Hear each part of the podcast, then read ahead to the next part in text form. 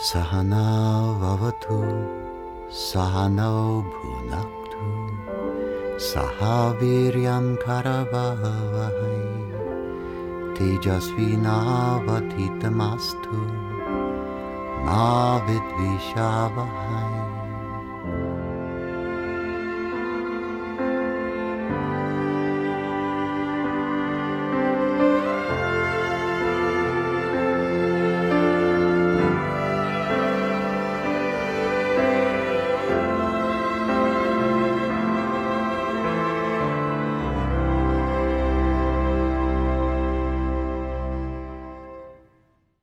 Dear Thom, I grew up in a very gender fluid environment and I have friends who are multisexual. However, it feels as if there's a lot of pressure to be binary. That's what it feels like to me, but easy to say as I'm monosexual. The other thing I often hear people say is that if a man is tender or nurturing, then that's the quotes unquote female in him. Or if a woman is assertive, then that's the quotes unquote male in her. I was also reading that there are certain cultures where there are five genders. Can you please share the Vedic worldview on sexuality? Why stop at five? A thousand and eight. That's the Vedic number. The thing is, every one of the 70 trillion cells of the human body is capable of absolutely everything. It encompasses everything that we know and many things beyond anything we know. And people today, uh, we feel all modern and everything.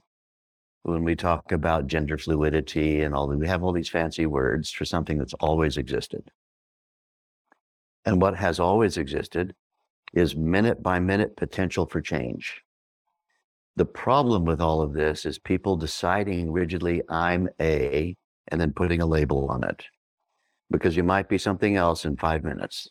But now you feel embarrassed and as if you're going against the tribe because you said you're a this, and now you're one of those letters of the alphabet or a combination of letters, whatever it may be. We're going to run out of letters soon.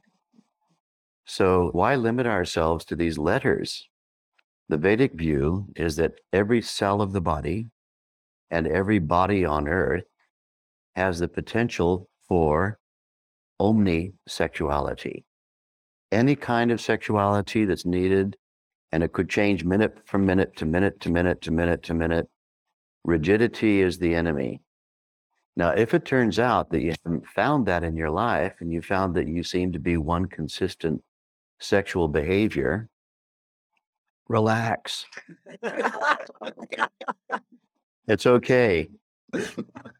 And when you get to be an ancient old age like mine, really, it's all pretty academic. But if it turns out that you were one thing for lots of decades or whatever, it's okay. And if you were 15 different things, that's okay. Identity has nothing to do with doings. Doing is not identity. Being is identity. Pure consciousness is your truth. The truth is you are totality. You are totality. You're not what your body most recently did or what your mind most recently thought about that you wanted your body to do. Doings and thinkings are not identity. Identity is being. What is it that you are at your essence? What is your spirit? Your spirit is unbounded consciousness. And the doings world is just a world of doings. And the fact that we have had a period of civilization where people were very uptight about very specific ways of behavior and all of that. We'll go back to the 12,000. They weren't. We know from the paintings. They weren't. We developed and created all of these rigid roles. And that's okay too. Whatever seemed to be needed for the time, that was what happened in that time. And we're moving from one time to the next all the time. We humans have the idea that we always had to be one thing and that nature only ever favors one set of behaviors. And this is just abundantly not true. What is true is the confusion that's created in people when they feel as though they have to develop a loyalty to a sexual identity, and then they're going to be in trouble if they change their mind or if they add to, add to or subtract from whatever it is you've declared about yourself, and somebody's going to cancel you. That's fear based administration. And it's not the way that nature works. So we all need to basically just relax and take it easy and not try to derive our identity from what the most recent sexual thought is that you've had, but derive your identity from transcendence. That's the thing that unifies us all. That's the one thing that we all definitely are being, pure consciousness, the unbounded consciousness field. And it's the unbounded consciousness field having human experiences. We're not humans who occasionally transcend. We are unboundedness that likes to behave like a human. That's what you actually are. You're the unbounded universe that's enjoying human status for the moment even that we're not rigidly attached to. We can go Devic or godlike anytime, any moment. So we have all possibilities as a range of behaviors for our fundamental identity, which is being. Sexuality is a thing that you do whenever you're doing it. Nobody's doing it here that I can see. We do have very specific times. I remember when Maharishi told us at the beginning of our teacher training program that we had to be celibate during our our three months of of training and there were some people who complained and said that doesn't fit into my regular agenda and he said how much time do you spend doing that thing do you spend 24 hours a day doing it they said no no not 24 hours do you spend one hour not quite an hour then he said, You're practically celibate already. I'm asking you to change three minutes. Don't do the thing you spend three minutes doing.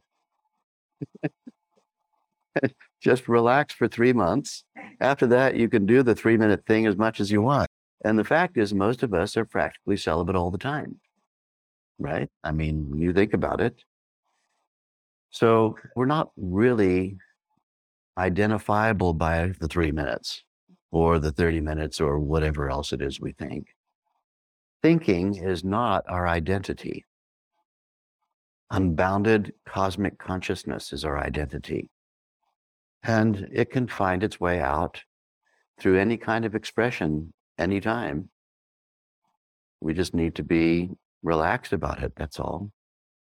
And don't expect to find identity in sexuality. Sexuality is such a prissy thing.